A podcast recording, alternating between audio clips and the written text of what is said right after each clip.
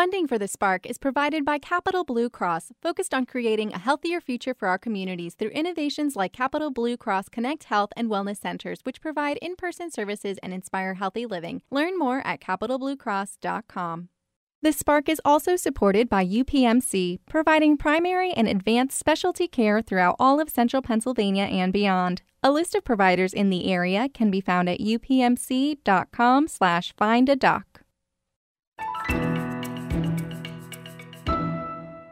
Welcome to the Spark. I'm Scott Lamar. 98 year old former President Jimmy Carter announced recently that he was entering into hospice care.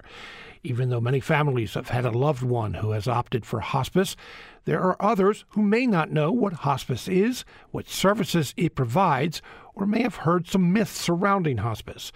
Joining us on the program today to discuss hospice are Dr. Maria Olander, who is a medical director, and Susan Resavy, who is director of family services with Hospice of Central Pennsylvania. I want to welcome both of you to the program today. Thank you Thank so much you. for having us. So let's start off talking a little bit about President Carter, not necessarily him specifically, but his announcement that he was entering into uh, hospice care. Uh, many people, when they heard that, Dr. Olander, uh, thought themselves, oh, well, President Carter is about to die, that uh, he has a terminal illness, that he's not going to live much longer. Is that necessarily the case? So I'm going to say yes, in that Uh, my understanding of what his decision and you know in general hospice care is that a patient has a terminal diagnosis of less than six months. And it's clear that he elected to choose this benefit to provide services to him at the you know anticipated last six months of his life can we, as the medical community, ever say that there's a definitive six month or less prognosis, you know, with absolute clarity? We can't. We don't have a crystal ball. But given the circumstances that he, you know, was found eligible to receive hospice care and, you know, joined hospice, then I would say with, you know, pretty consistent um, understanding that his prognosis likely is in the range of less than six months at this time there may be some who would question why the former president would do it that way and say, I'm about to uh, enter into hospice care, mm-hmm. and not say, I have a terminal illness mm-hmm. or here's the illness in which I'm uh, I've been diagnosed. Mm-hmm. Um, I mean, is that a decision that is made uh, by the patient, by the doctor saying, you know, here's a, here's a way to do it. Maybe it softens the blow somewhat. You know, it's possible that they had a conversation. Given that he is such a high profile individual, you know, obviously I don't know the background of his medical right. history, but if his decision was to pursue this level of care, um, he would have inherently had a conversation with his medical team to say things are not looking as you know they're going in the direction that we wish they were. Perhaps that's a conversation they had and said at this point it's reasonable to talk about services, you know, specifically hospice that are catered towards care of the dying patient in the last months of their life. And those are such a multidisciplinary level of services that they encompass a lot of the needs that the dying patient has. And it can be really valuable at this point in his life. That's hmm. probably why he elected to have this benefit at this time. I've experienced this many times over the years when a conversation becomes timely. Maybe mm-hmm. it's identified by me or uh, someone else in, in, in, the public as more timely because a well known person announces that uh, they're suffering from a disease or a well known person has uh, made a big, you know, something big that uh, a lot of families, a lot of people don't like to discuss. Mm-hmm. I'm wondering we, you know, we're doing this. Hospice of Central Pennsylvania uh, sent an email to me saying, "Would you like to have this this conversation?" It's, it's a valuable conversation. But have you noticed that when a high profile person like former President Carter uh, announces has something having to do with hospice, that you get more inquiries? Um, I would say that there's more interest around the subject. That okay. there's more people that are looking for information because you know, number one, this is a scary topic. It's mm-hmm. not something that you want to have casually. It's not something that our medical community even supports on a regular basis, which we hope to change. But we really advocate for those early, timely, purposeful conversations when it comes to these level of discussions. I feel that you can never have enough of this kind of talk with, you know, your primary doctor, whoever you see on a regular basis, because they can be so useful to have earlier on in any kind of disease process. And that's why we're kind of really excited about, you know, talking about this today. Mm-hmm. Susan Recevy, uh, you're Director of Family Services with Hospice of Central PA.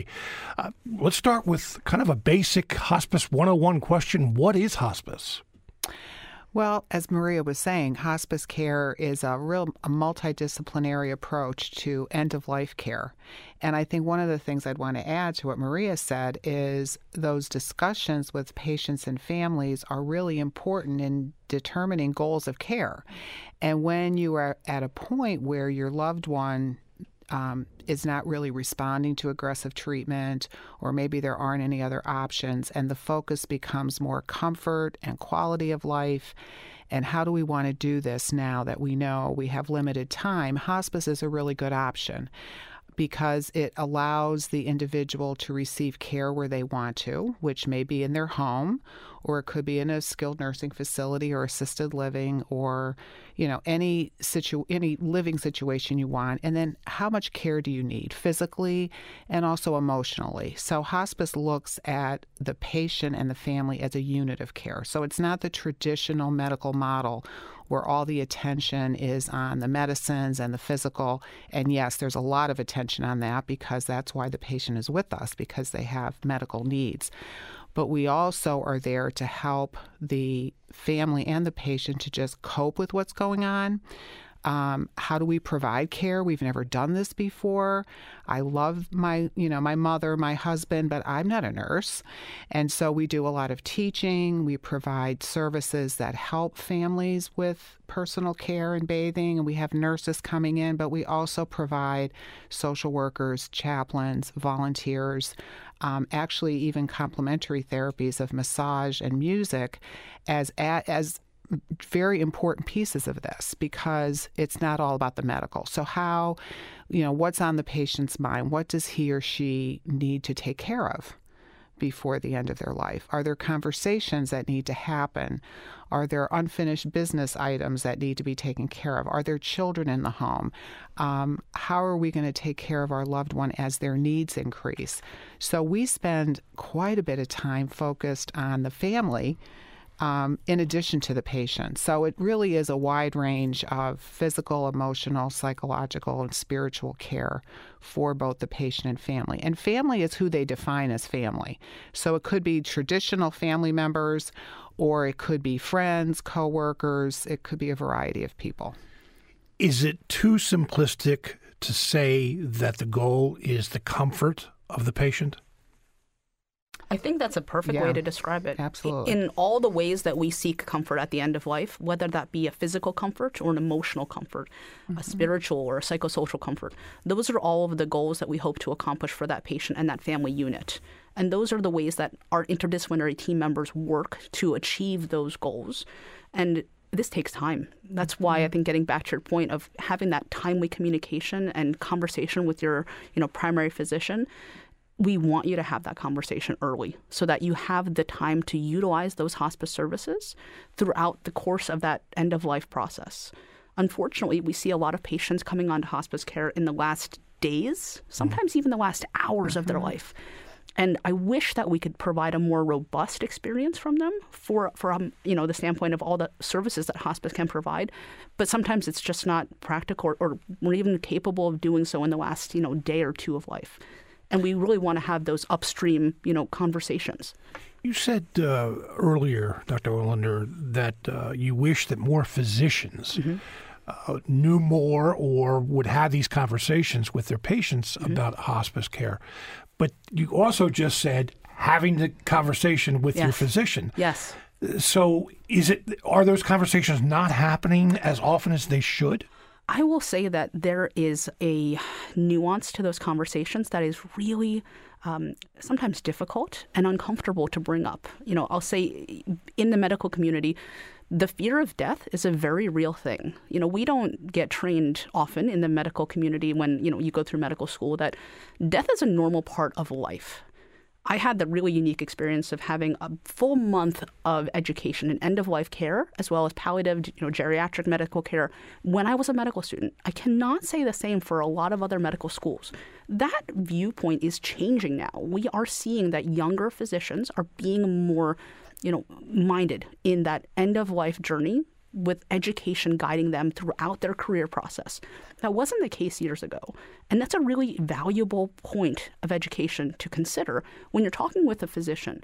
I think any any physician in their role will encounter an end of life process. It's just the nature of, you know, what we do.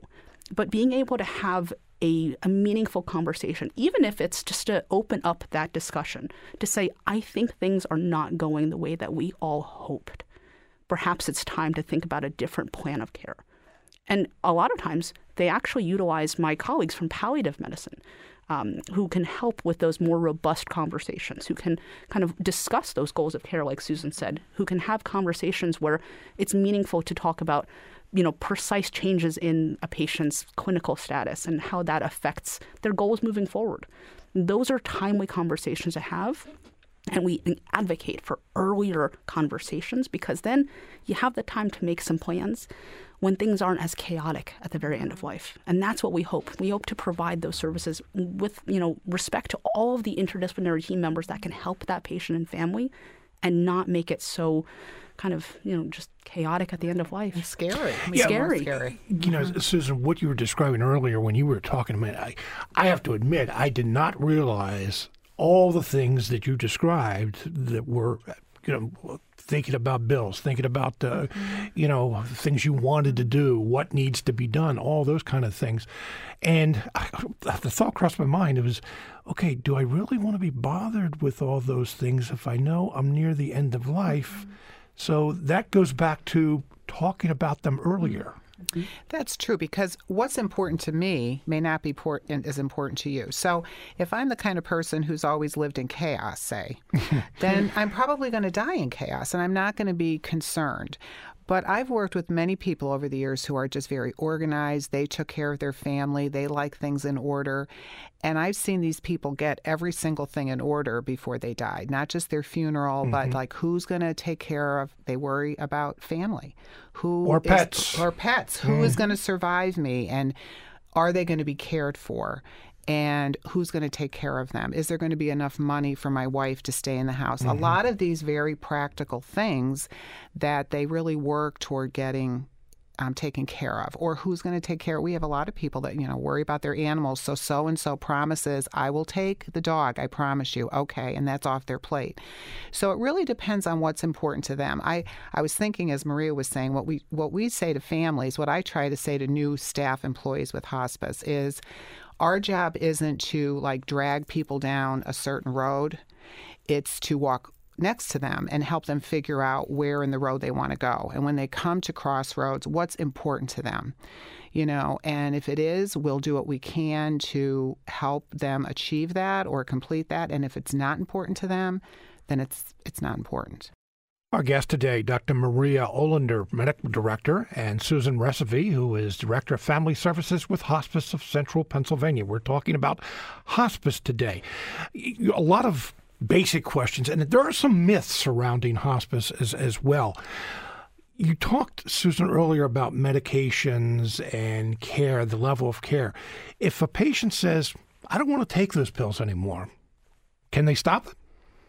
Yes, they can. I mean, that's part of what one of the uh, positives of hospice is the the patient and or their family, depending on the situation, um, they're in charge of their care. And so they know what medications they're taking. We have to call them to schedule visits. It's not like in the hospital where you're on the health provider's turf. Now we're on their turf.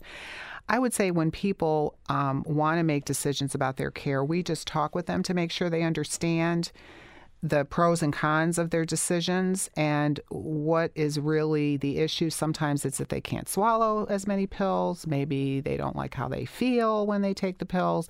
And so we try to, well, we don't try, we do talk with them. And that's where Maria and her staff get involved with what medications do they really need? If they can't swallow, should it be liquid? I mean, we really try to work with them because we don't want the patient necess- to suffer unnecessarily. So, what is the reason for this? Sometimes people, it might be a spiritual issue. Um, I think I deserve to suffer. I've not been a really good person. And so, if I suffer here, maybe I'll have a better life after death. I mean, it could be that. um, that they deserve to to be uh, in pain. Um, so we do spend time exploring that. Does a patient get twenty four seven care? Unfortunately, not physically in the home 24 hours a day. We do have limits. We are really a supportive service, so our, our services come in and out of the home. Um, but we do have nursing staff and medical providers on, on staff 24 hours a day. So family members, caregivers can call in or the patient with questions, concerns. We do what we can to manage over the phone. We make visits as needed during the night. So they always have, they don't have to run off to the emergency room or call their own physicians. They can just call us mm-hmm. as a first stop. Dr. Olander, you touched on this earlier, but how is someone referred to hospice and can a person refer themselves to yeah, hospice? Yeah, absolutely. Mm-hmm. So usually uh, you will have a referral from your primary care physician or whichever specialty physician you see. They will send a referral to the hospice of your choice. You, as the patient, are able to say, you know, I want to sign up with this hospice or that hospice. Um, the physician can make a recommendation, but ultimately it is the choice of the patient. Otherwise, a patient can call in themselves and say, you know, I have this disease process. I want to be evaluated for hospice care can you please send out a nurse so that we can talk about my disease process? What we'll do is we'll get an order from your physician to see you. If they feel that you're terminally ill and eligible for hospice care, they will provide us an order. Typically, they fax over an order, you know, submit it electronically, but we will get that order and we'll be able to, you know, review your medical records, discuss with you what your goals of care are. And if those are all aligned and, you know, considerably appropriate, yeah, then absolutely we can admit you. Hmm. Paying for this. I know there are a lot of people who are wondering okay, does my insurance company pay for this? Does it come out of my own pocket? Does my family pay for it? I mean, obviously, what you're talking about is health care, mm-hmm. and health care is expensive in this country today. So, Susan, let me ask you do insurance companies pay? Who does pay? Yes, fortunately, um, Medicare started the um, the ball rolling back in the 80s when they um, established the Medicare hospice benefit, which does pay for hospice care in its entirety. And that covers the people services that we send in and related medical equipment and supplies and medications. Um, and the, it's paid for in full. Other insurance companies have fallen into line over the years. So, most insurance companies do have some form of hospice benefit and we help families check that out at the beginning so they so they know because people do worry about that.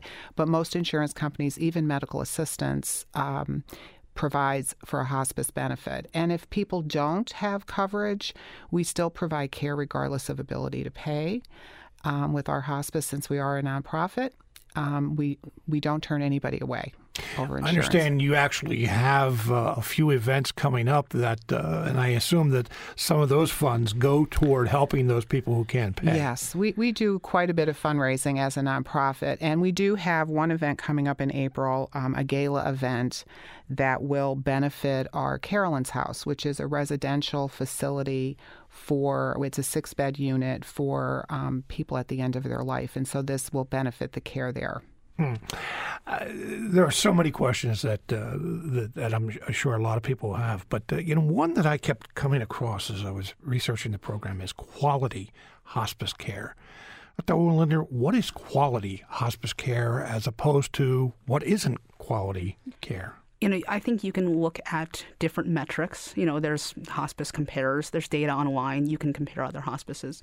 But what I feel defines a quality hospice is ground up having a supportive team that includes, of course, all of the interdisciplinary team members, but having physician support that absolutely acknowledges the really specific needs of hospice patients, having fellowship trained physicians that care for patients in the home, having physicians that can be, you know, doing home visits like my and my team members do, and having the support from the hospice organization itself to support all of those team members to provide the best level of care. So if I go to Susan and say, you know, Susan, I really need to escalate social work support for this patient because this family is in a crisis.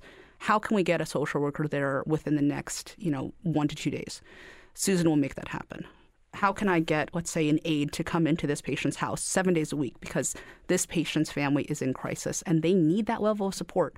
I'm not going to take no for an answer. Susan knows that. My team knows that, and and that's what I mean when I say it's a quality care supportive team. Because what we as a organization have found is that if we identify the needs of that patient and we try to meet them exactly where they are, we will utilize all of the services that we have at our disposal, and we will utilize them to the nth degree to make sure that those patients' needs are met. We have a minute left. Uh, the population is getting older in this state and across the country. Uh, program a few weeks ago, we talked about uh, the rising number of dementia and Alzheimer's cases. Uh, a lot of what you have described today, people who can make decisions on their own. What about those who are suffering from dementia, maybe advanced dementia, that can't make decisions? I have to ask you about 45 seconds. I want them to encourage them to have a uh, surrogate decision maker so that they have their wishes, at least in writing, have a living will, have a durable power of attorney for medical decision making. It's important if they have, you know, let's say early onset dementia, that they get those wishes on paper. They communicate those wishes to someone who can make decisions for them when they cannot make them themselves. And have that in writing have that readily accessible in the home. Make sure your physicians have a copy of what a living will, durable power of attorney. All of those things are useful so that when those decisions are no longer capable of being, you know, discussed by that patient, they'll don't know. People will know what to do. Sounds like good advice for anyone yes. having all those things on paper. I want to thank our guests for being with us today. Dr. Maria Olander, Medical Director, and Susan Recife, who is uh, Director of Family Services with Hospice of Central Pennsylvania. Thank you very much for being with us today. Thank you. Thank you. You're listening to The Spark on WITF, your home for NPR and discovering all things local. I'm Scott Lamar.